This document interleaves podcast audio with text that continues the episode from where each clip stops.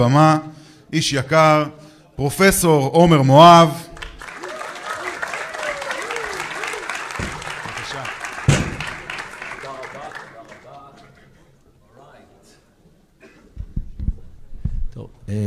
אחר צהריים טובים לכולם, אז התבקשתי לדבר על הנושא של ארגוני העובדים, אבל קשה לי להתחיל עם זה אחרי הרבה דברים שמעתי פה קודם וקוממו אותי, אני אנסה להתאפק ולהתגבר על כמעט הכל, אבל אני רק רוצה משהו שאמר פה שר הכלכלה תראו באמת מדינת ישראל היום במצב הטוב ביותר כלכלית שהיא הייתה אי פעם אבל זה לא מיוחד למדינת ישראל אנחנו חיים בעולם צומח. אז זה מין אמירה חסרת כל משמעות כן? ואם היינו היום במצב פחות טוב ממה שהיה לפני עשר שנים זה היה באמת קטסטרופה.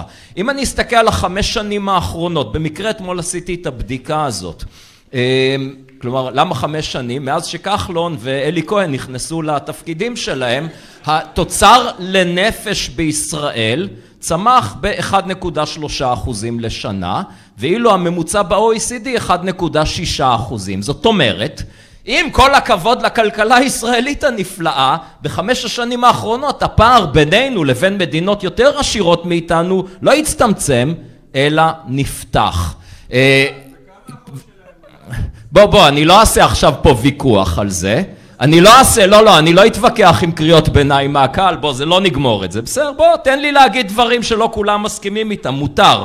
זה בסדר. בוא תשמע שר האוצר או ראש הממשלה לא יושבים כאן ורושמים בפנקס מה עומר מואב אמר ומיד רצים ליישם. לא צריך לדאוג.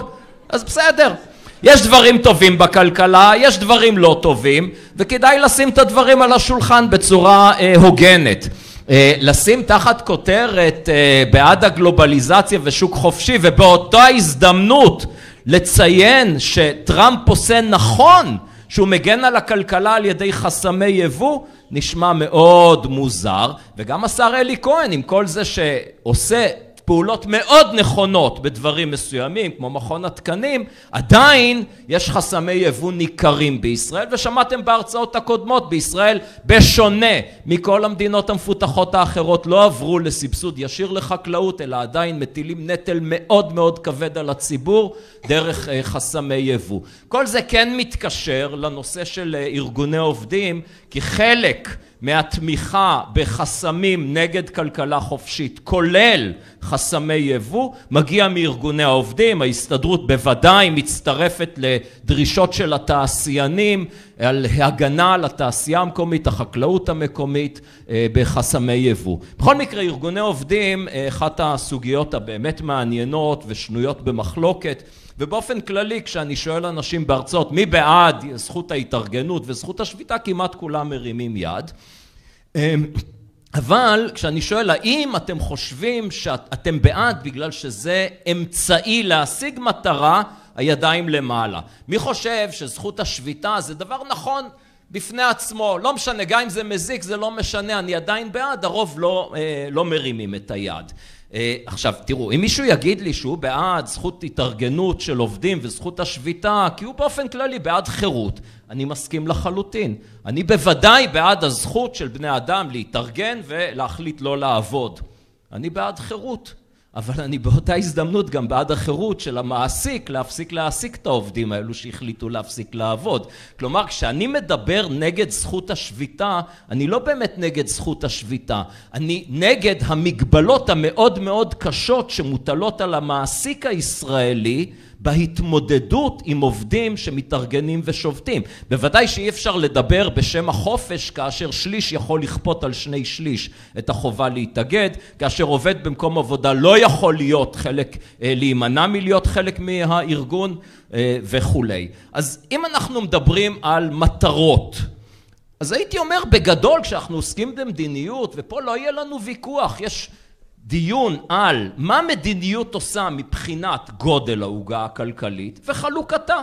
ולאור זה לטעמי צריך לבחון את הנושא של ארגוני העובדים. האם הם תורמים לגודל העוגה? פה התשובה היא ברור שלא. אבל מצד שני האם ארגוני העובדים האלו אולי הם תורמים לחלוקה יותר שוויונית של העוגה? ופה לדעתי נמצא לב הוויכוח. הסיפור הסטנדרטי הולך אחורה מאות שנים אני מניח. למה צריך שעובדים יתארגנו? כי יש לנו עולם שבו יש בעל הון מצד אחד ומצד שני עובדים. בעל ההון הוא חזק, העובדים כל אחד בנפרד הם חלשים ויש ויכוח לגיטימי איך מחלקים את ההכנסה שהחברה ייצרה בעזרת ההון והעובדים ואם בעל ההון יהיה, יהיה לו את כל הכוח ולעובדים לא יהיה כוח כי הם לא מאורגנים אז הוא ייקח לעצמו את הכל וישאיר לעובדים את המינימום.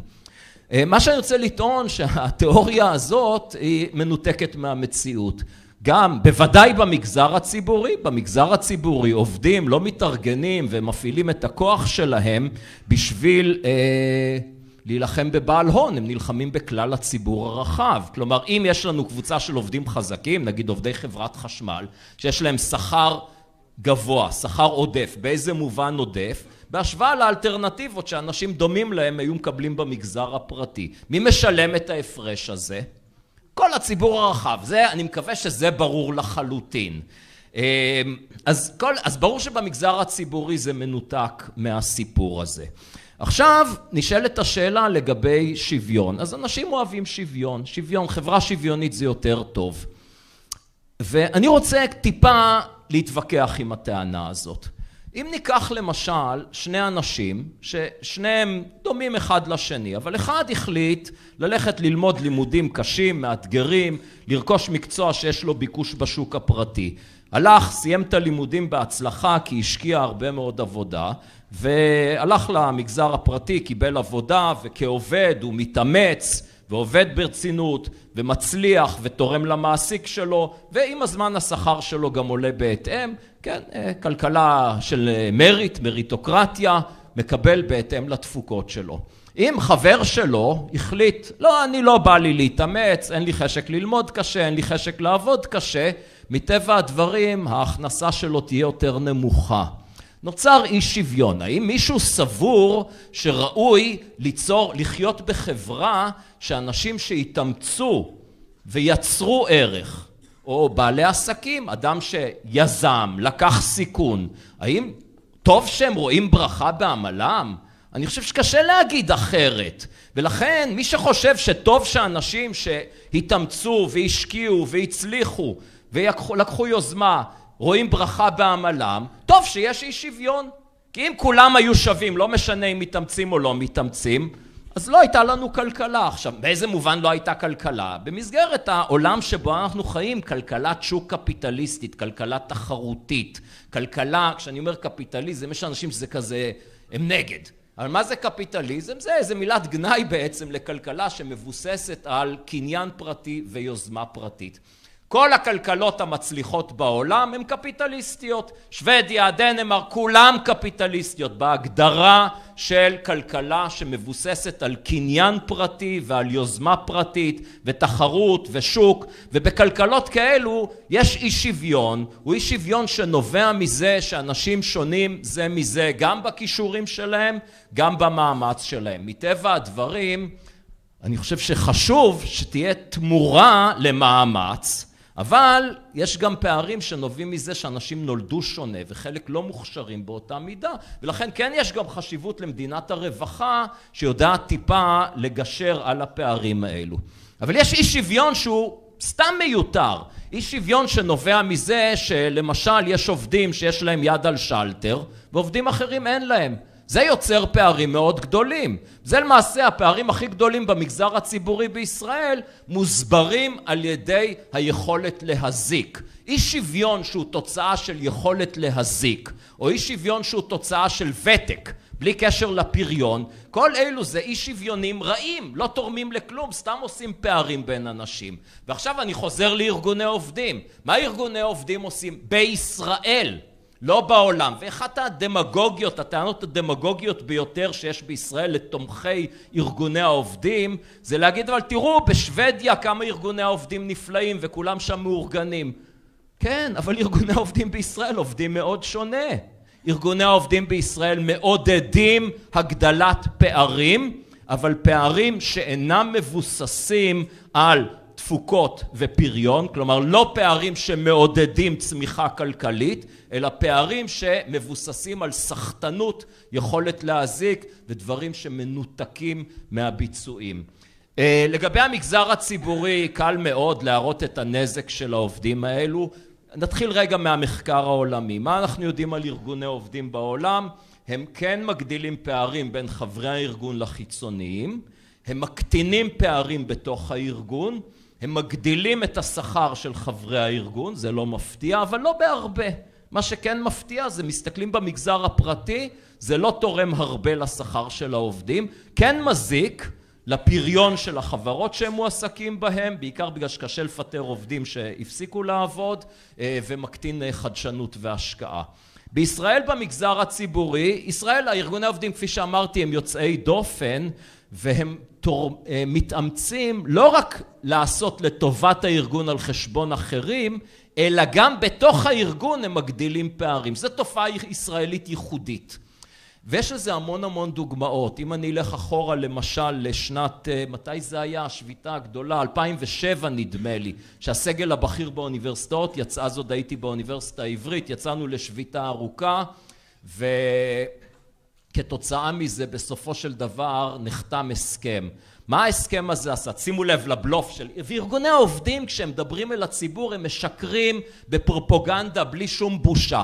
גם אם זה פרופסורים באוניברסיטה. אז הטענה הייתה שחייבים להעלות את השכר למרצים בישראל בגלל בעיה של בריחת מוחות. עכשיו, המוח של מי בורח?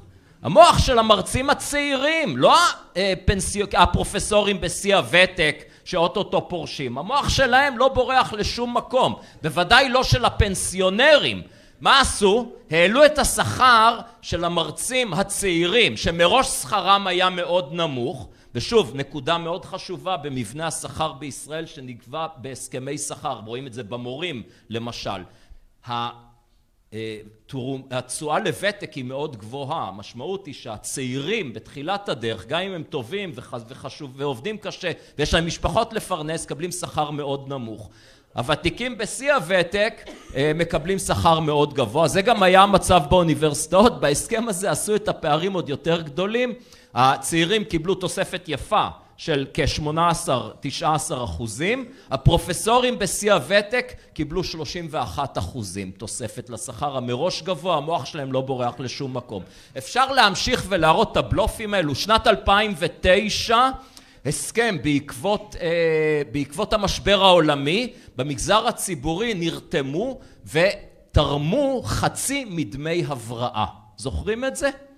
למה חצי מדמי הבראה ולא למשל שניים, שלושה, חמישה אחוזים מהשכר?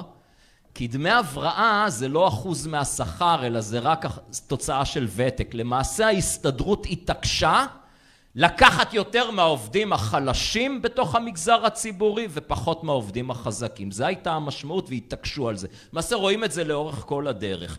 אז כשאנחנו מדברים על המגזר הציבורי ברור לחלוטין שארגוני העובדים מגדילים פערים בתוך החברה הישראלית ובתוך הארגון, שלא לדבר על חבלה ברפורמות, כל דבר הכי קטן, רוצים להעביר עובדים מבניין ישן לבניין חדש עם תנאים יותר טובים, אה סליחה רפורמה אתם צריכים לפצות אותנו על זה, כל דבר הכי קטן, הכוח הזה שיש לעובדים החזקים בישראל, היכולת פשוט לשבות, עובדים שנהנים מקביעות ולכן אין שום אפשרות להתגונן נגדם עוד עילה לסחטנות. אבל אני רוצה עכשיו לאתגר את עצמי ולדבר על השוק, על המגזר הפרטי ולהגיד ששם אנחנו חושבים, טוב מה הבעיה?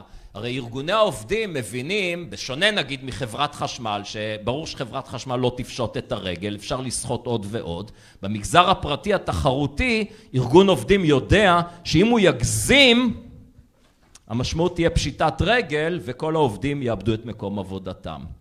אז לכאורה מה הבעיה? אז בסך הכל חזרנו לשאלה של חלוקת ההכנסה בין העובדים לבין בעל ההון. ואני רוצה לטעון שהראייה הזאת היא ראייה מאוד שגויה. כי בעולם האמיתי אין חלוקה כזאת, זה לא שאנשים נולדו בעלי הון ונולדו עובדים. בני אדם מחליטים בשלב מסוים של החיים שלהם ולפעמים עוברים ממצב של להיות שכיר למצב של להיות בעל עסק. רובנו בחרנו להיות שכירים אבל אנחנו צריכים להגיד תודה לאנשים שמוכנים ליזום ולקחת סיכון ולהקים עסקים. בלי העסקים האלו לא היה כלום. היוזמים האלו, האנשים שמקימים עסקים, מרחיבים עסקים, הם המקור שלנו גם לשירותים ומוצרים וגם לעבודה. וכשאדם יודע שאם הוא ייקח סיכון וישקיע ויקים עסק, בנוסף לכל הקשיים הבירוקרטיים הבלתי נסבלים שקיימים בישראל, הוא גם, אם הוא יצליח, ארגון העובדים יגזול ממנו את ההכנסה שלו, זה מקטין מאוד את התמריץ להקים עסק ולהצליח. ולכן הסכנה של התרחבות ארגוני העובדים בשיטה הישראלית האגרסיבית, החזירית, של לסחוט כמה שאפשר, היא סכנה, אני אפילו מסיים עוד קודם, היא סכנה אמיתית לצמיחה הכלכלית בישראל. ובזה אני אסיים. תודה רבה. נעסוק בפאנל הזה בהמשך לדברים של פרופסור מואב בארגוני עובדים במאה ה-21. אני רוצה להזמין לבמה את חבר הכנסת מתן כהנא. חן ארצי סרור, עיתונאית מידיעות אחרונות. ואת רמי הוד, מנכ"ל המרכז הרעיוני בקרן ברל כצנלסון.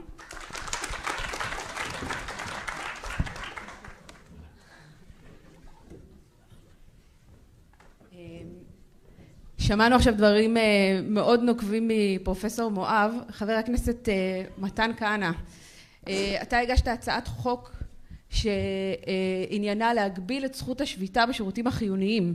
אני מניחה שאתה מזדהה עם הדברים שאמר פרופסור מואב, והאם אתה באמת חושב שיש הצדקה לפגיעה בזכות השביתה? ראשית, מה שאני עושה מאז שאני חבר כנסת זה לקחת את מה שפרופסור מואב אומר ולהפוך אותו לסרטונים. זה...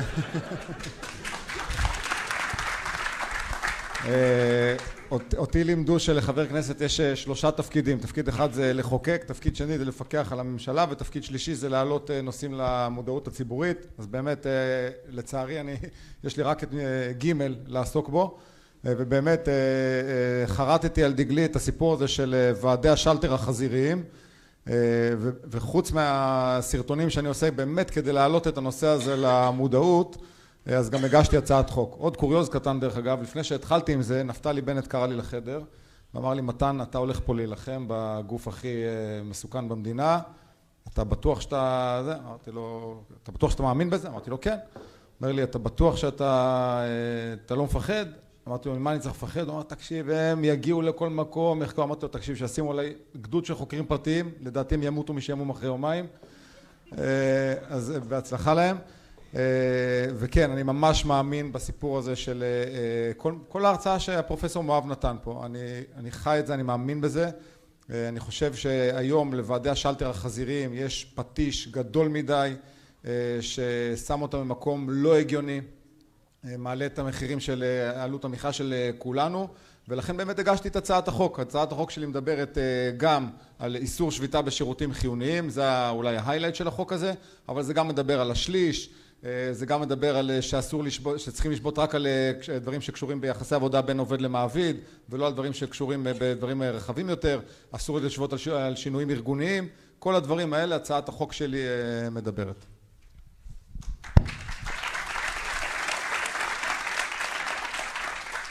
חן, את כותבת בנושאים חברתיים ונהוג לחשוב שארגוני עובדים הם עוסקים בנושאים חברתיים, זאת אומרת תורמים לחברה. האם את מזדהה עם האמירה הזאת? האם את חושבת שזה נכון מה שנאמר פה שיש פגיעה בחברה בגלל ארגוני עובדים? אני רוצה רגע להתעכב על הטרמינולוגיה.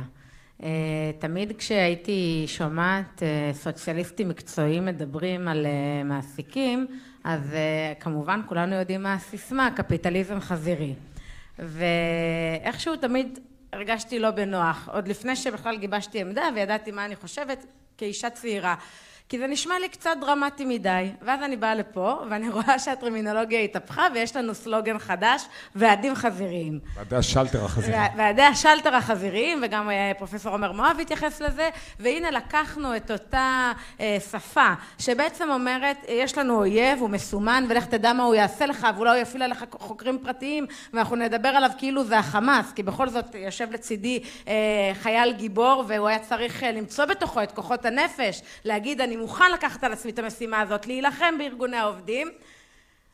וואלה, גם על זה אני רוצה לשים סימן שאלה.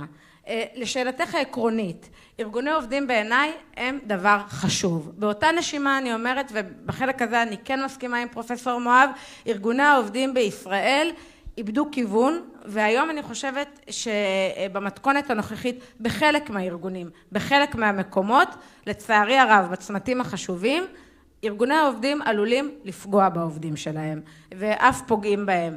אה, אני רק רוצה לומר שכשאנחנו מדברים על ועדי עובדים אז הכי קל לנו ללכת לחברת החשמל, לנמלים, זה כמו איזה אינסטינקט מיידי, אנחנו נשלוף את הקלף המנצח הזה של אה, ארגוני המורים, שתמיד אני אומרת כמי שלימדה בעבר, בכל בית ספר שתיכנסו, מי שהוא אה, כזה בכיר בהסתדרות מה שנקרא, הוא לא מורה.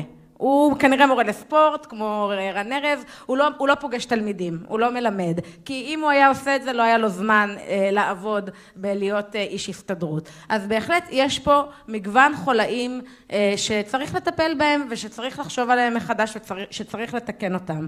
אבל ברגע שבאים ומסמנים את הדבר הזה כאויב, שאנחנו רוצים לפרק, להשמיד, לשנות אה, וכולי, לדעתי אנחנו נפסיד פעמיים, אנחנו גם נפסיד התאגדויות חשובות, לא רק אה, מורים ולא רק, אה, לא יודעת, סברים בנמל שמרוויחים אה, כנראה פי חמש ממני, הם אנשים מאוגדים, גם עובדות ניקיון הם נשים שהן מאוגדות וגם מטפלות בצהרונים וגם עובדי סלקום וגם אנשים בהייטק ואנחנו צריכים לחשוב מה בהתארגנות העובדים תורם לנו ויכול לעזור לנו ומה אולי צריך רפורמה או שינוי או חשיבה מחדש. ובפורום כזה שהוא פורום שמרני אני חושבת שתמיד אה, מה ששמרנים אה, אומרים זה רגע לאט לאט בוא נעשה צעד נראה מה האפקט שלו וניקח עוד אה, שני צעדים. כנ"ל פה. ההצעה האישית שלי היא מההיכרות הדלה שלי מתחום החינוך זה לפתוח את הוועדים לתחרות. לא צריך ועד מורים אחד. דווקא כשיהיו יותר ועדים אנחנו נגלה שלמורים חשובים דברים אחרים ממה שרן ארז חושב.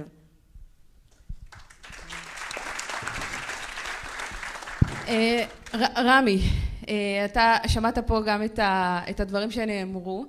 אה, האם אתה מסכים עם ההבחנה של אה, עומר מואב לגבי המגזר הפרטי והמגזר הציבורי?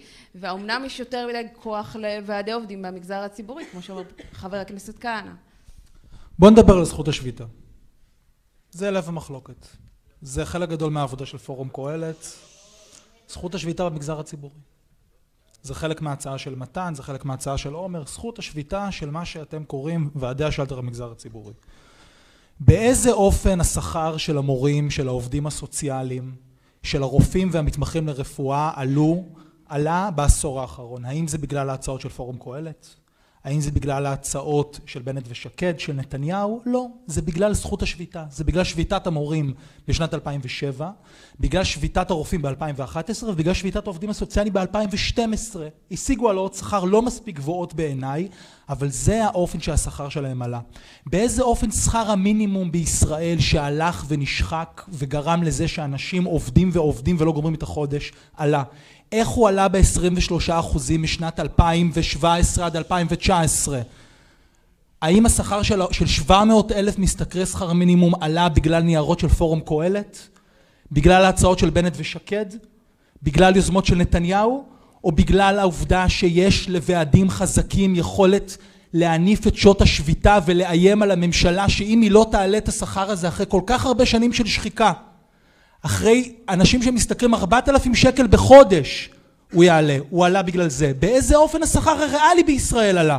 האם זה בגלל שהעושר חלחל מלמעלה למטה, כפי שעומר מלמד אותנו, או שזה בגלל שדווקא השכר מחלחל מלמטה למעלה, בגלל שסוף סוף, אחרי הרבה שנים, השכר של עובדי הניקיון והשמירה מ-2011 עד 2018 עלה ב-23 עד 30 אחוזים. עובדי הניקיון והשמירה, לא חברת חשמל, הניקיון והשמירה. באיזה אופן, למה יש בישראל פנסיה לכל עובד? למה, מ, למה לכל עובד יש חוק פנסיה חובה שמגן עליו? האם זה בגלל יוזמות של פורום קהלת? בנט ושקד? נתניהו לא, זה בגלל זכות השביתה והיכולת של ההסתדרות לומר אם את לא תעשי את זה מדינה יקרה אז אני אשבות. השכר של העובדים החלשים ביותר בישראל עולה לא בגלל הימין הכלכלי, לא בגלל קהלת, לא בגלל בנט ושקד ולא בגלל נתניהו, הוא עולה בגלל שלחזקים ביותר, ככה עובדת כלכלה, ככה עובדת מדינה, יש את היכולת לומר אם לא תעשי את זה אני אשבות. זה האופן שבו בכלכלה הפוליטית של ישראל, לא בטוח שזה חייב להיות ככה אגב, אפשר לחשוב איך משנים את זה, אפשר לחשוב על flexicurity, אפשר לחשוב על המון דרכים לשנות את זה. אבל זה האופן שבו בכלכלה הפוליטית בישראל בעשור האחרון דברים עובדים. ממשלות ימין לא קמות בוקר אחד ומחליטות, להעלות את השכר של 700 אלף משתכרי שכר מינימום, של המורים, העובדים הסוציאליים והרופאים. ארגוני העובדים מאלצים אותם לעשות את זה, ואז אתם במחקרים שלכם יכולים לכתוב הכלכלה הישראלית במצב לא רע. תודה רבה. עומר, אתה, אתה מוזמן לענות לו, אולי, אולי יש משהו בדבריו, אולי אנחנו שופכים את התינוק עם מי האמבטיה, ובעצם אם ניקח את זכות השביתה במגזר הציבורי, נראה פה נזקים רחבי היקף. הטענות שמעלה פה רמי הן טענות המקובלות, להגיד בזכות זכות השביתה והוועדים החזקים, אז יש תרומה גם לחלשים. אני שמח שרמי לא התווכח איתי שעדיין אנחנו משלמים נטל מאוד כבד ישירות לאותם חזקים. אבל השאלה, בוא, תן לי.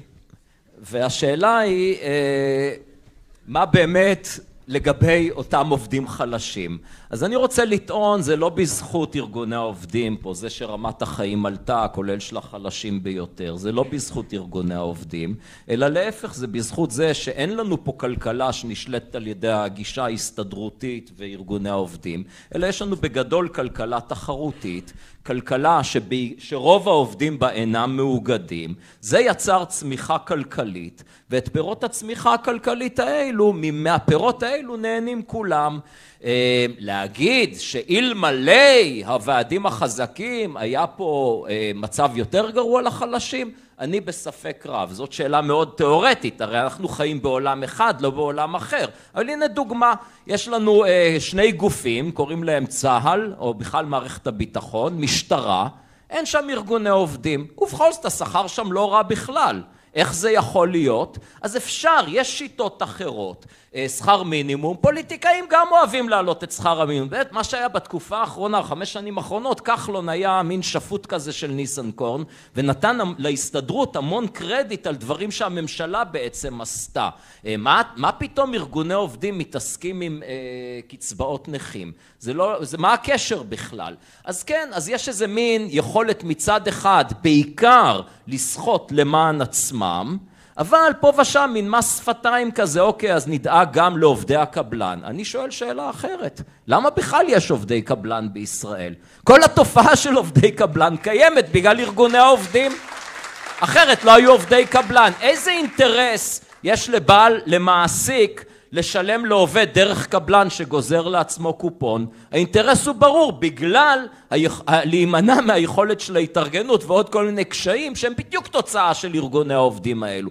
בסופו של דבר, שמנסים, אז נגיד שיש דברים טובים שההסתדרות וארגוני העובדים עושים, נגיד. צריך בסוף, לס... אני לא, אני חושב שעל כל סעיף אני אתווכח. אבל בסוף אנחנו צריכים לעשות את המאזן הכולל, ולדעתי התמונה הכוללת היא כל כך ברורה. שוב, לא בגלל שעקרונית ארגוני העובדים הם מזיקים, אלא בגלל שארגוני העובדים בישראל הם מזיקים. פה התפתחה ולא יודע למה, אבל התפתחה פה שיטה מאוד מאוד שונה מאשר במדינות המפותחות, הסוציאל דמוקרטיות, ועושים פה נזק אדיר לציבור, ובאמת, אפילו בתוך ארגוני העובדים, כלומר זה שיא השיאים, שבתוך ארגוני העובדים הוותיקים דופקים את החדשים. דור א' דופק את דור ב' ודור ב' את דור ג', וכשהממשלה רוצה לעשות רפורמה, היא בעיקר משחדת את דור א', שיסכים לדפוק את דור ג'. כולם עושים יד אחת, ורואים את זה בכל מקום, שארגון העובדים עושה יד אחת עם ההנהלה, דווקא כן להעסיק עובדי קבלן, כי זה חוסך להם עלויות. אז אני, הטענות של רמי, אני לא יכול להוכיח שהן שגויות, כי אנחנו חיים בעולם במציאות אחת, לא במציאות האלטרנטיבית, אבל אני חושב שכשמנתחים את התמונה הכוללת, הטענות האלו לא מחזיקות מים, ובסך הכל ארגוני העובדים עושים פה נזק אדיר לציבור הרחב, במיוחד לחלשים ביותר. הערה אחת על התקשורת, אני לא מכיר את העבודה של חן, ואז אל תיקחי את זה אישית.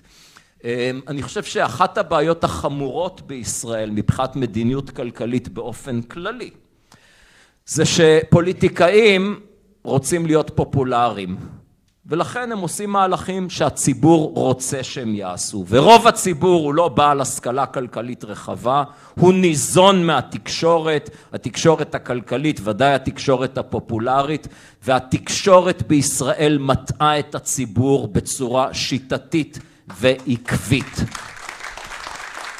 תודה רבה. אה, חן, אני תכף אתן לך להגיב על זה, אבל קודם רמי, אני רוצה לשאול אותך.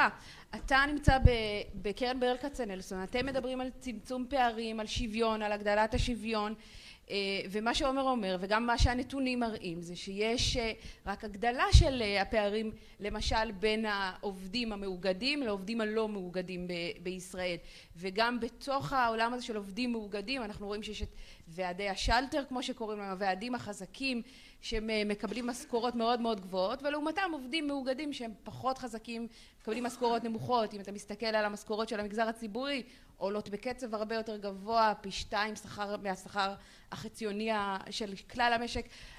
האם באמת שני הדברים האלה חיים בכפיפה אחת? שוויון וצמצום פערים וארגוני עובדים. תראו, יצאו בשנים האחרונות כל כך הרבה דוחות של ה-OECD ב-2018, של קרן המטבע, של הבנק העולמי, לא של מחלקת המחקר בהסתדרות ולא של קרן ברל כצנלסון, שהצביעו באופן מאוד מאוד ברור על זה שבמדינות ה-OECD, עומר יגיד שישראל מאוד חריגה, אני תכף אסביר למה לא, אבל שבמדינות ה-OECD אפשר לראות קשר מובהק בין שיעור החברות בארגוני עובדים לבין שוויון, אפשר לראות קשר מובהק שיעור חברות בארגוני עובדים לבין שוויון, דוחות של ה-OECD, של הבנק העולמי, של קרן מטבע, שממליצים כדי להתמודד עם אחת הבעיות הגדולות בכלכלה הגלובלית ב-20 השנים האחרונות, שזה העלייה באי שוויון, דווקא ממליצים על חברות בארגוני עובדים. אבל אני רוצה להתייחס לנקודה מאוד משמעותית, וזה ההונאה הזאת שישראל היא מאוד מאוד חריגה. עכשיו תראו, כולם רוצים סקנדינביה, זה היופי בכל הדיון. בהתחלה אנחנו, נגיד בשמאל הכלכלי 2006-2007, אמרנו אנחנו רוצים מודל סקנדינבי. ואז בשנים האחרונות גם אנשים מהאזורים של עומר ודה מרקר, שלא בדיוק איפה שאתה וגם לא איפה שאני, אומרים אנחנו גם רוצים סקנדינביה, ואז נוצר איזה קונצנזוס שאנחנו כולם רוצים סקנדינביה, רק שאתם מתכוונים לסקנדינביה אחר אחד, ואנחנו מתכוונים לסקנדינביה אחרת לגמרי. אז סקנדינביה נכון זה יותר גמישות לפטר. סקנדינביה נכון זה מגזר ציבורי שהוא יותר גמיש והוא יותר נייד ואני בסדר גמור עם זה. אבל סקנדינביה זה שיעור חברות בארגוני העובדים ושיעור כיסוי של 70 עד 80 אחוז. וסקנדינביה זה גם רשת ביטחון סוציאלי עבה מאוד ביחס לישראל. זה דמי אבטלה של שנה וחופשת לידה של שנה. וסקנדינביה זה הכשרה מקצועית. Long life training long life learning, שהוועדים נותנים, ש, שפי ההוצאה הממשלתית, ההוצאה הממשלתית בסקנדינביה ובממוצע ב-OECD על הכשרה מקצועית, על העובדה שאדם בגיל 45 אם הוא, אם, הוא, אם הוא מפוטר הוא לא נזרק לרחוב אלא הוא יודע שיש לו מנגנון ממשלתי ולפעמים שילוב של ממשלתי ופרטי, כן? קרנות להכשרה מקצועית שהממשלה שמה שם כסף, כל זה בא ממיסים שהממשלה גובה ושמה להכשרה מקצועית, השקעה פי ארבע. אז נכון, יש יותר גמישות לפטר. אבל יש רשתות של הכשרה מקצועית ושל ביטחון סוציאלי הרבה יותר עבות מאשר בישראל. עכשיו הממשלה בישראל, הממשלה לא צריכה את ההסתדרות כדי להציע flexicurity בשוק העבודה. הממשלה לא צריכה את ההסתדרות כדי להגיד אנחנו מציעים לעובדים בישראל New Deal, הנה הצעה לחקיקה משותפת שלך ושל מישהו מהשמאל, New Deal בשוק העבודה. ניתן יותר ביטחון סוציאלי כי רשת הביטחון הסוציאלי בישראל מפוררת ומחוררת ניתן יותר זמן של דמי אבטלה כדי שאנשים יוכלו להתברג יותר טוב לשוק העבודה, ניתן יותר הכשרה מקצועית כדי להתחיל להעלות את ממוצע ההשקעה של המדינה בהכשרה מקצועית ביחס לאיפה של ה-OECD ובתמורה אנחנו רוצים יותר גמישות לפטר, יותר גמישות בארגוני המורים. אני לא חושב, רגע, אני, אני משוכנע, שני דברים, אחד, ממשלות הימין, הכלכלנים של הימין, משרד האוצר, מעולם לא הציעו הצעה כזאת להסתדרות ושתיים, אני משוכנע שאם תוצא הצעה כזאת, השמאל הכלכלי, אנחנו ביניהם, נסכים להצעה הזאת. מתן, אתה לוקח? אני... אה, אני לא נלחם בעבודה מאורגנת ואני לא נלחם בעובדים אה, דור ב' ודור ג', אני באמת, אני נלחם בכל אותם ועדי שלטר שהם כל כך רחוקים ממה שרמי אמר פה כרחוק מזרח ממערב אה, זה בכלל לא דומה לכל מה שאנחנו מדברים, וכל הדברים האלה שאתה דיברת עליהם, גם בסקנדינביות, מי שמטפל בדברים האלה זה הוועדים שמתחרים אחד בשני, וכל עוד יש לנו את חוק השליש, הוועדים לעולם לא יוכלו להתחרות אחד בשני, אז, אז איך אנחנו נגיע לסיטואציה הזו?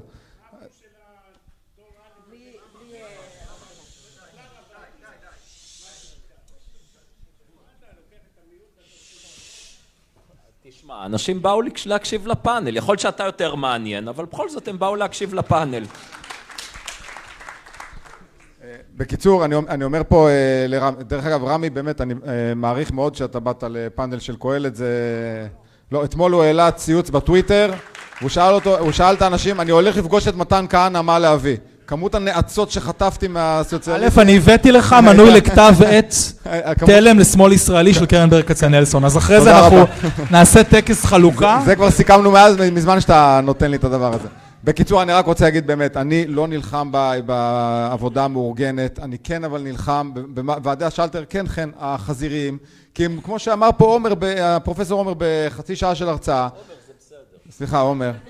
הם לא, הם לא עוזרים לעובדים, והכל, אני שמח שהפרופסור אמר את הדברים האלה של עובדי הקבלן, הרי אנחנו מדברים על עובדי קבלן, ומי שאשם בזה שיש עובדי קבלן זה ההסתדרות, אז אה, תבדקו כמה עובדי קבלן יש ברשת עמל, וכמה יש אה, במשען, בכל החברות של ההסתדרות, זה פשוט לא ייאמן, ועוד לא התחלנו לדבר בכלל על כל הנכסים של ההסתדרות, רמי, שיש להם, על השקיפות של האגודות העות'מאניות האלה, עם היותר, בין 3,000 ל-4,000, אני פשוט לא יודע, אני מחכה, אני רוצה להוציא לזה סרטון, אני מחכה לנתונים, יש בין 3,000 ל-4,000 נכסים שחלקם מושכרים ברמה של שקל לשנה. בסדר? אולם כדורסל בחיפה, על זה אני אוציא סרטון, מושכר ברמה של שקל לשנה, שמי שמשלם עליו זה ההסתדרות את הארנונה.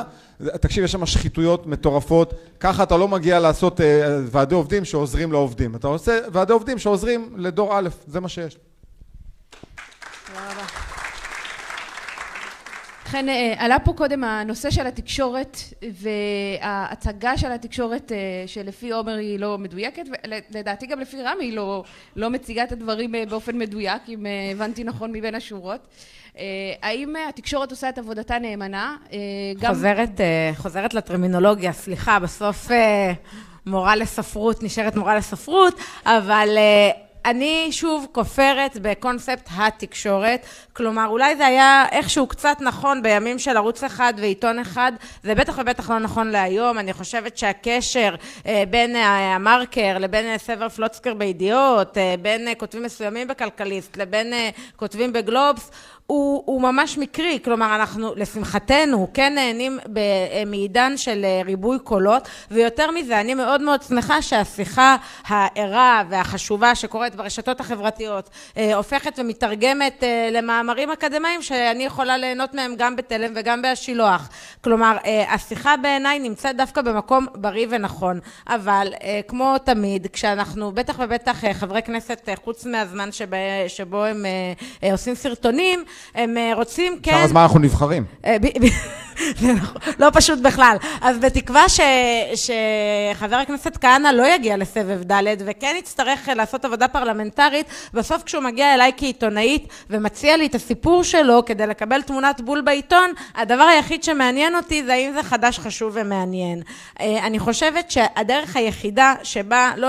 לא ייווצר פה אפקט מטוטלת, זה אחד זה לשנות את השפה, ושתיים, לחשוב על צעדים שהם צעדים בוני אמון. כלומר, אני יודעת שהפוליטיקה הישראלית והחקיקה הישראלית לא מורגלים בשפה הזאת, כי לכל אחד מאיתנו יש אג'נדה מאוד מאוד ברורה לשמאל ולימין וארץ ישראל וכו' וכו' ושלום. יש uh, תפיסות עולם שהן uh, מאוד ברורות וזה טוב, אני לא חושבת שצריך לעדן את זה, אבל כשאתה רוצה באמת לשנות את המציאות ולא רק לריב איתנו פה בפאנל, שזה כיף, uh, זה, אני חושבת סתם מנקודת מבט כאזרחית, שהדבר הכי טוב שאתה יכול לעשות זה לחשוב על מה אני כן מסכים עם הבן אדם מהצד השני, ואולי מהנקודה הזאת אני אצא לחקיקה. אין בעיה, תלך ותנהל מלחמת חורמה בחברת החשמל, אבל האם כשאתה מגיע למלחמה הזאת, יש לך משהו שבו אתה אומר, אני מסכים על 1, 2 ו-3, ועכשיו אני רוצה לשנות את 4, 5 ו-6. אולי ככה גם השיחה תהיה יותר אינטליגנטית, וגם יהיה לנו איזשהו סיכוי לשינוי אמיתי, ולא לאיזו שביתה כללית שתשאיר לי שלושה ילדים בבית חצי שנה.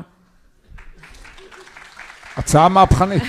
כן, אה, זה קונספט פסיכי. לכן אני מאמצת את הרעיון שלך אה, באופן מיידי, ואני רוצה לשאול, כי זה כבר עלה פה פעם אחת, אה, וגם עומר מדבר על זה הרבה, שיש אה, מודל אחר, המודל הסקנדינבי שכולם נושאים אליו עיניים, שיש בו גם אה, בטיחות אה, אה, לעובדים וגם גמישות וגם ביטחון סוציאלי, אולי זה באמת אה, מודל אה, שכדאי להסתכל עליו, והאם אה, ישראל יכולה להיות שוודיה?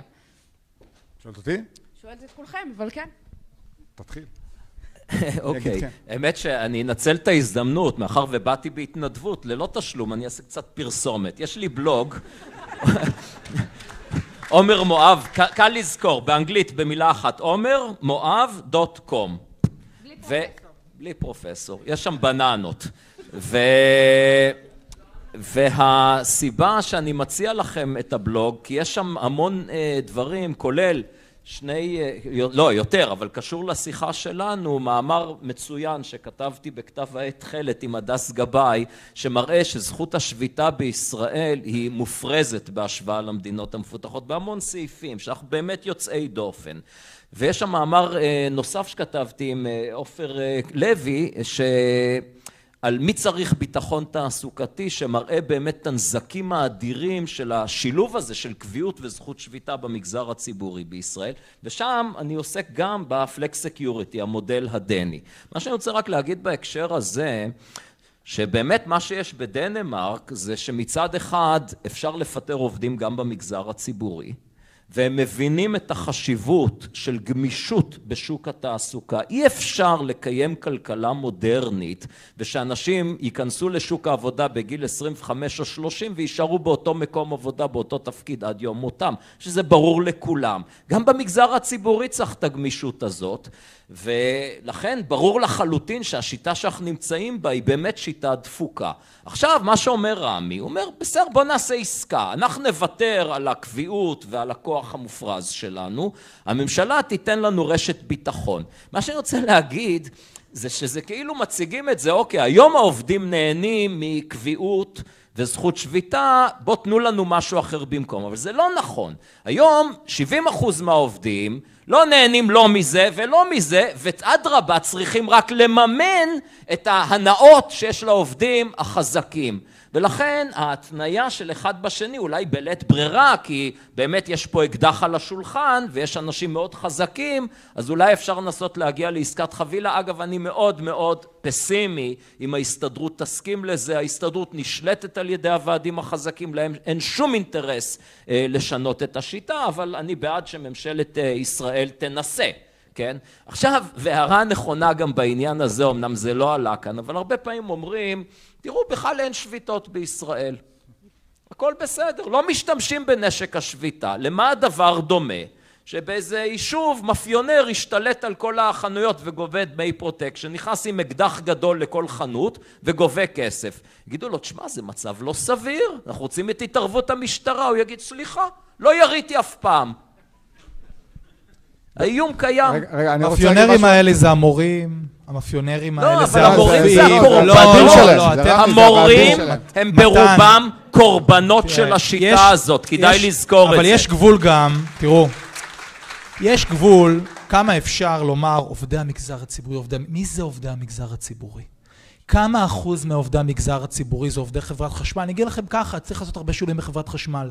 זה שיש למשל מעמד ביניים, זה, זה שלמשל יש מעמד ביניים באשדוד, חלק מזה זה בגלל שיש שם נמל.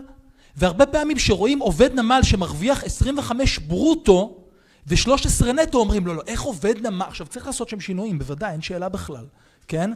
אבל הרבה פעמים זה גם שיח כל כך מיתמם. מה קרה? בתוך הדרוויניזם החברתי הזה אי אפשר שעובד נמל או עובד חברת חשמל ירוויח 13 נטו? זה שכר מזעזע? עכשיו זה רגע, לא שנייה. אני רוצה בהמשך לשאלה, לא, לא, חבר'ה, תראו, בואו, בואו, תראו, רמי אני- הוד הוא היוצא דופן כאן, שהסכים לבוא, חבר'ה. הסכים לבוא, בואו ניתן לו את הכבוד הראוי. בוא, בוא נמשיך על שיח מכבד. אה, עכשיו, שאלת על סקנדינביה, אז אני רוצה עוד פעם לומר את זה, כי, כי כל, הסט... כל פעם שיש לי עימות עם מישהו מהימין הכלכלי, האיש הימין הכלכלי אומר לי סקנדינביה. ואז אני הולך הביתה ומדבר עם דוקטור רמי וטורי, שיש לו דוקטורט בסקנדינביה, מכיר את סקנדינביה, אגב, לא מחסידי ההסתדרות, אוקיי? כן, מישהו שהקים את כוח לעובדים. ואני מסתכל ואני אומר, האם אתם מוכנים שיעור התאגדות ושיעור כיסוי של 70-80 אחוז? האם אתם מוכנים, האם אתם מוכנים דיל של מיסים שירותים שעליו כל מכוני המחקר הרי שקהלת למדו ממנו באמריקה, כל ההקמה שלהם וכל הפעילות שלהם נוסדה כדי לשבור את הדיל של מדינת הרווחה הסוציאל דמוקרטית שאמרה לבני אדם ניקח מכם יותר מיסים, זה לא נעים, ניתן לכם יותר שירותים חברתיים. זה, זה מה שקורה בסקנדינביה. אחוז מס גבוה יותר מאשר בישראל דרמטית, וחינוך חינם מגיל אפס. ושכר של עובדים, שוק חופשי, גם אני בעד, אני לא רוצה שהמדינה תייצר את זה. אני לא רוצה שהמדינה תייצר רכב, אני לא רוצה שהמדינה תנהל נעליים, אני רוצה שיהיה תחרות, אני רוצה גם שיהיו אנשים עשירים. אני רוצה, אני רוצה גם שיהיו אנשים מאוד עשירים, ואני רוצה שאדם יוכל להתעשר ולפתוח עסק ולהיות יזם, אבל, וזה אתם לא מוכנים, ולכן כל השיח הסקנדינבי הוא שיח של הונאה מוחלטת. אתם לא מוכנים למיסים יותר גבוהים ושירותים יותר גבוהים. אתם לא מוכנים לרשת ביטחון סוציאלי שיש בה דמי אבטלה של שנה וחופשת לידה של שנה.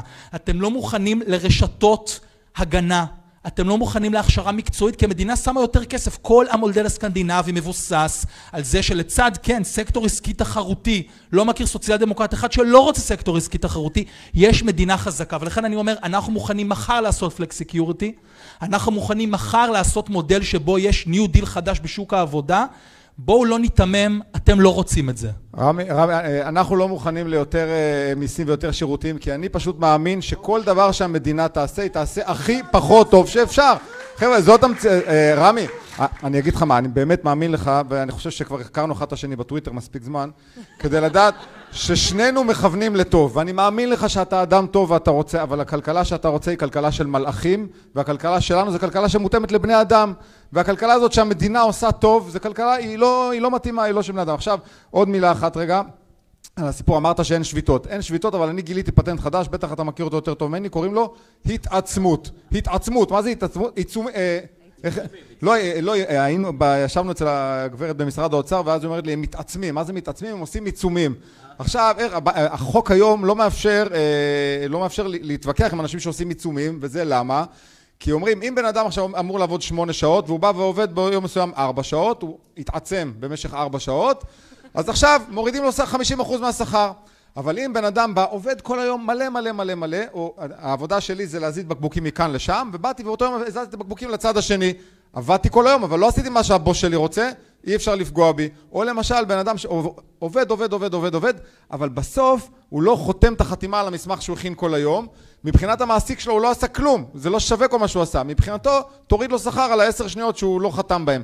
ולכן היום כל הסיפור הזה של עיצומים זה עוד דרך של הארגוני עובדים החזקים לפגוע בנו. עכשיו לגבי רגע המורים וכל הדברים האלה, דבר אחרון שאני רוצה להגיד, תראו, אני שאני הייתי מפקד טייסת בחיל האוויר, לי היה סל סל שאני הייתי יכול לחלק אותו לנגדים הטובים, אמרו לי קח עשרת אלפים שקל, תחליט אם אתה נותן את זה לנגד אחד או שאתה מחלק את זה לעשרה נגדים לכל אחד אלף שקל.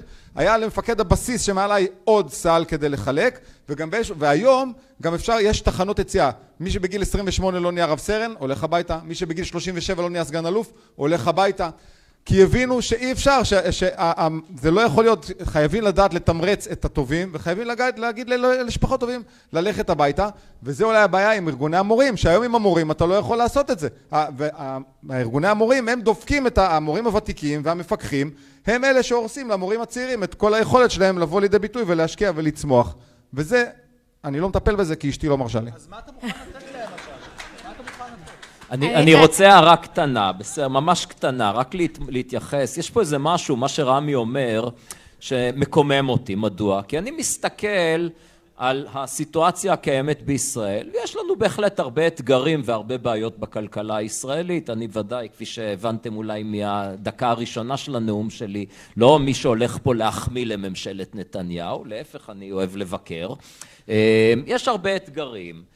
ואפשר לעשות דברים נכונים לשפר את המצב. למשל, אם נקטין את הכוח של ארגוני העובדים החזקים, בלי לעשות שום דבר נוסף, המצב של כמעט כל הציבור בישראל, חוץ מאותם עובדים חזקים, יהיה יותר טוב. ואם נעשה איזונים יותר נכונים בין זכות השביתה לבין הזכות של המעסיק בוודאי הציבור הרחב להתגונן, אז המצב יהיה יותר טוב, יותר טוב במדדים שאין לנו ויכוח עליהם, הרווחה של הציבור בעיקר של החלשים.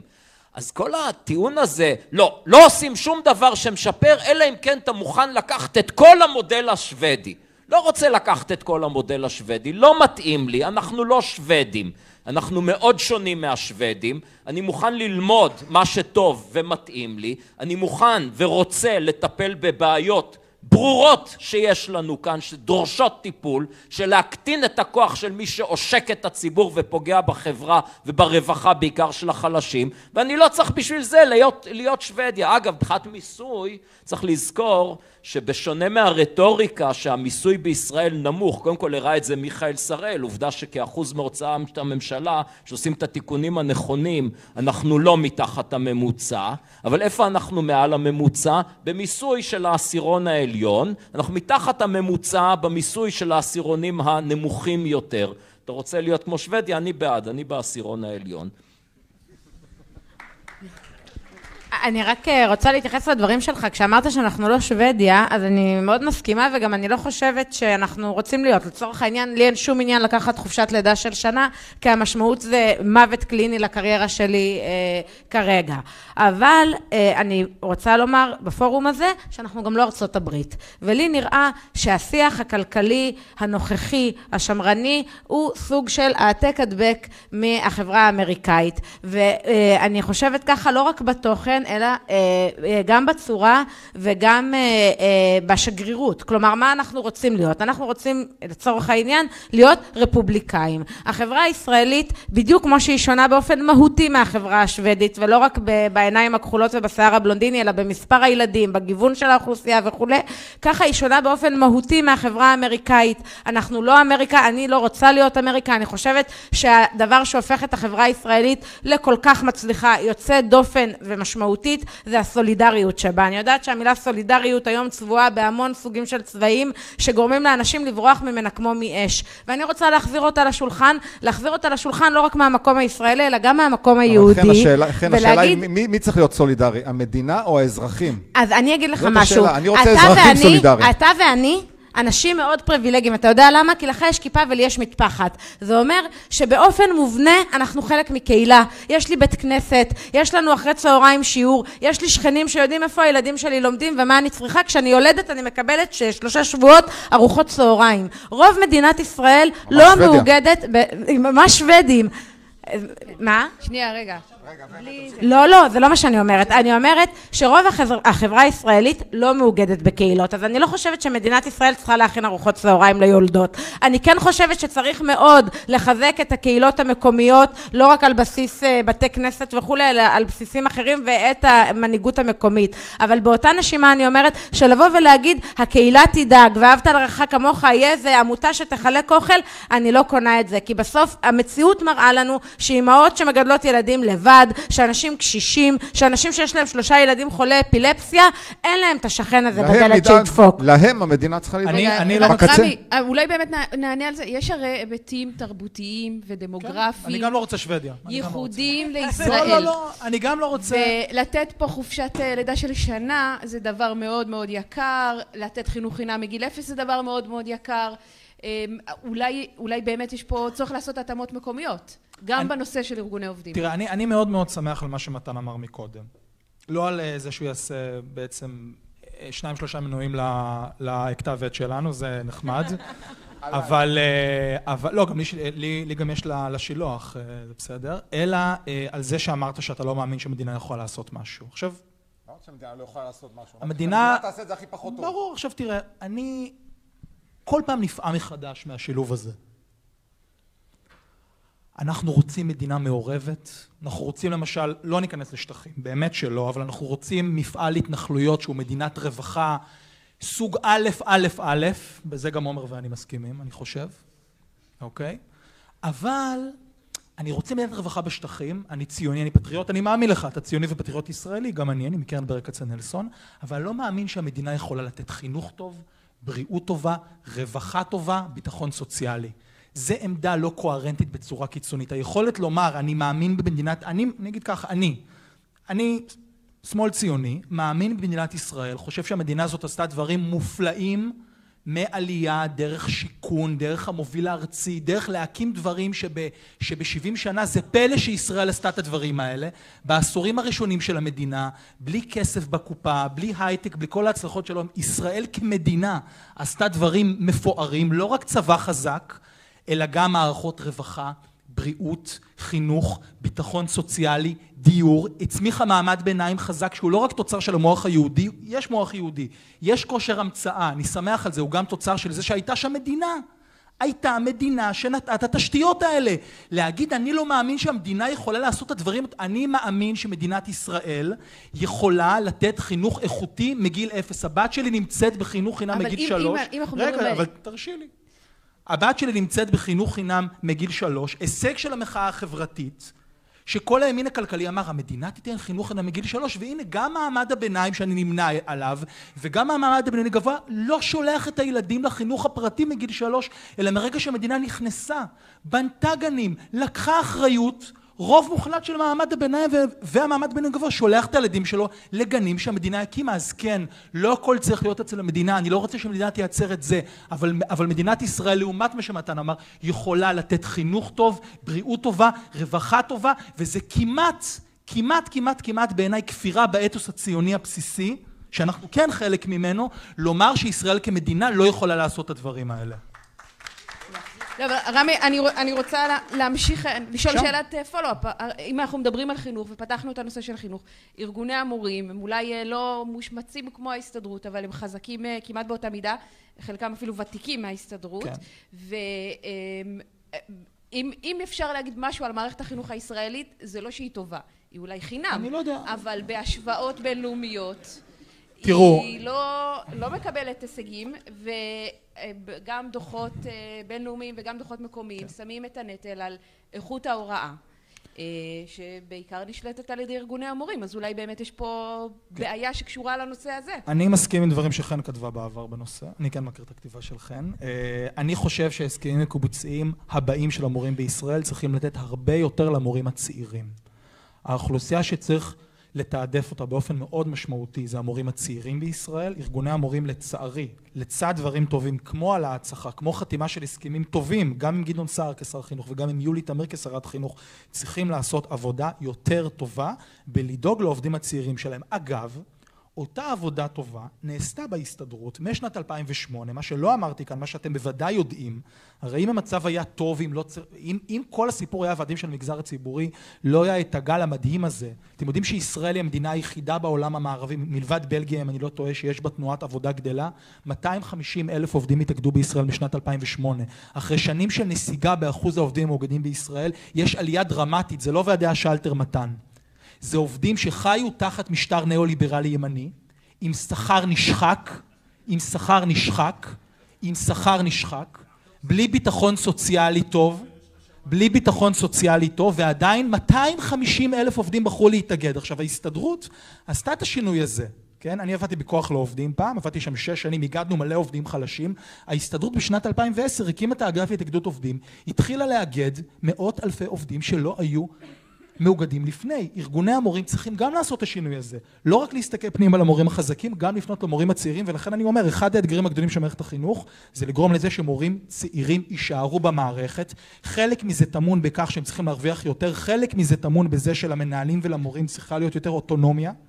לא אוטונומיה במובן, אני רואה פה את אורי זה, לא במובן שאתם מתכוונים אליו בפורום קהלת, הפרטה, אלא אוטונומיה במובן שאני רוצה שמנהל ומורה יוכל ללמד בלי שוט המדידה והערכה והסטנדרטיזציה והפיקוח שמונף על הצוואר שלו כל היום.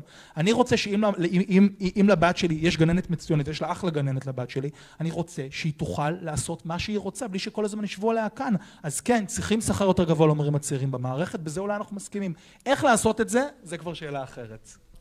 כן, אה, חן אולי... אני אה, רק אגיד מילה אחת אה, בהקשר של המחאה החברתית. אז הבכורה שלי עדיין לא הייתה בשלב הרלוונטי, ואני ממש זוכרת את השיחה הציבורית שהכל אבוד, ואז זה התחיל. ובשנה הראשונה זה עבד רע. ילדים לא גמולים הגיעו לגני ילדים, הייתה שם סייעת אחת, הג- הגננות קרסו, הם רצו, שאלו את נפשן למות. זה היה קשה מאוד להיות עם ילדים בני שלוש בכזאת כמות, כשיש גננת וסייעת. ואז הגיע השר נפתלי בנט, והוסיף סייעת לגני הילדים, מתוך הבנה שזה הדבר הציבורי הנכון לעשות, וככה מדינת ישראל יכולה לתת לילד שלי שהיום, אה, המספר 2 שלי שנמצא בגן של גיל 3, לתת לו הוראה איכותית, והוא מקבל את ההוראה האיכותית ביותר, כלומר גם אם אני הייתי, עזבי את זה שזה חסך לי 3,000 שקל בחודש, אני אה, מעבר לזה, גם אם היה לי את הכסף הזה, אני לא הייתי רוצה לשלוח אותו למסגרת פרטית. ועוד מילה לגבי המורים, אני באמת חושבת שברגע שאני לא אוהבת את ההסתדרות, סבבה? זה כאילו כשיושבים בכזה פאנל, אני חייבת להיות פרקליט השטן, כי זה לשבת במעוז הימין הכלכלי. אבל ההסתדרות היא לא כוס התה שלי. אני חושבת שכשתהיה לנו תחרות בין ארגוני העובדים, אם ניקח, יהיה לנו יותר קל גם אה, לתת מענה נכון לכל עובד ועובד בצרכים השונים, וגם לנטרל את אפקט הכוח הלא פרופורציונלי. במילה, מה שאת אה, את כנראה מבינה, אבל אולי אה, לא שם, אה, ככה קצת ברח מתשומת הלב, זה שכשאנחנו נותנים חינוך חובה חינם מגיל מאוד נמוך, אז את משלמת, את עכשיו משלמת אה, הרבה, אה, מעט כסף על החינוך של הילדים שלך, אבל אחר כך כל חייך תמשיכי לשלם הרבה מאוד מיסים בשביל חינוך של ילדים אחרים. אין לי עם זה שום בעיה. אין לי עם זה שום בעיה, אתה יודע לא, למה? חבר'ה. כי הגננת של הבן שלי היא לא כרמל מעודה. יש פיקוח, אני, יש אני, בוס, ב, יש למי לפנות, היא לא כרמל מעודה. רגע, רגע, אני רוצה... אני רוצה, אני רוצה לחיות בחברה שאני, אני רוצה, תראה, זה כמו המתקנים להתפלת מים עכשיו. אתה אומר כל הזמן, בוא נעשה שהמדינה תעשה. שהמדינה תוציא את הגז מה... מהמים, מהים, שהמד, שהמדינה תתפיל מים, אנחנו הרי רואים מה קורה למתקן התפלת המים המדינתי. המדינה לא תקשיב, אני אומר לך, אפילו אני, מתן כהנא, תקשיב, הייתי חייל, לא ידעתי, נסעתי בכביש 6, בשביל לחסוך דקה, עלה לך 60 שקל. כי לא אכפת לי שאני נוסע בכביש 6 ב-60 שקל, כי זה על חשבונך. לא ידעתי כמה שיש הפרש במחירים של הדלק. אבל כשאני אחר כך מילאתי דלק מהדלק של עצמי, פתאום ידעתי בדיוק בכל תחנת דלק כמה עולה הדלק, ופתאום עשיתי את החשבון, אם שווה לי עכשיו לחסוך 2.5 דקות, כדי לחסוך 20 שקל מהכסף שלי. כי כשאדם... אני אמרתי... כן, נו, תגיד. כאילו בחברות אני אומר את זה. כן. שמעת את המשפט שאמרת עכשיו, אמרת, נכון, חן ורמי, אוקיי, אני מניח שהילדים שלך, כאילו, כאילו כבר לא בגיל הזה, כן? אה, חן ורמי עכשיו ישלמו אפס שקלים, זה לא אפס, זה גם צהרון, אז נגיד 900 שקל, אבל אז הם יאלצו לשלם, אחרי שהילדים שלהם יהיו, הם יאלצו לשלם לילדים האחרים. מתן, זאת, שנייה, מתן, זאת מדינה.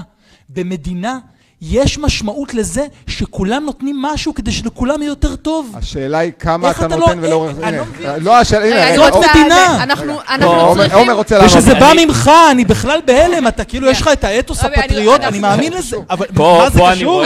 פה אני רואה, רמי, תן לי שנייה. מה זה, מדינה זה רק צבא ומשטרה? סוף סוף יצא הסוציאליסט אצל רמי. מההתחלה אני סוציאליסט. אני מההתחלה סוציאליסט. הרי אתה יכול... איזה תפיסה מעוותת זאת של מדינה? תשמע, אני כולם. אני רוצה לעשות הבחנה פה בין שני דברים. אחד, המדינה צריכה לממן, כן או לא. שתיים, המדינה צריכה לספק, כן או לא. הדוגמה הכי יפה זה באמת הרעיון הזה של המדינה יכולה לספק חינוך, אבל היא לא צריכה להעסיק מורים, היא יכולה לעשות מיקור חוץ, מה שנקרא שיטת השוברים. אני חושב שהתרומה של פייגלין וזהות זה שלפחות כולנו יודעים מה זה עכשיו. אמ, עכשיו, עכשיו, תראו, אה, מערכת הבריאות בישראל, בשונה ממערכת החינוך, מדורגת במקום מאוד גבוה. אני אעשה תרגיל נורא פשוט. מי מרוצה מקופת החולים שלו אישית? כמעט כולם, תראו מה זה. למה? כי מערכת הבריאות בישראל היא בשיטת הוואוצ'רים. זה ספקים פרטיים במימון ציבורי.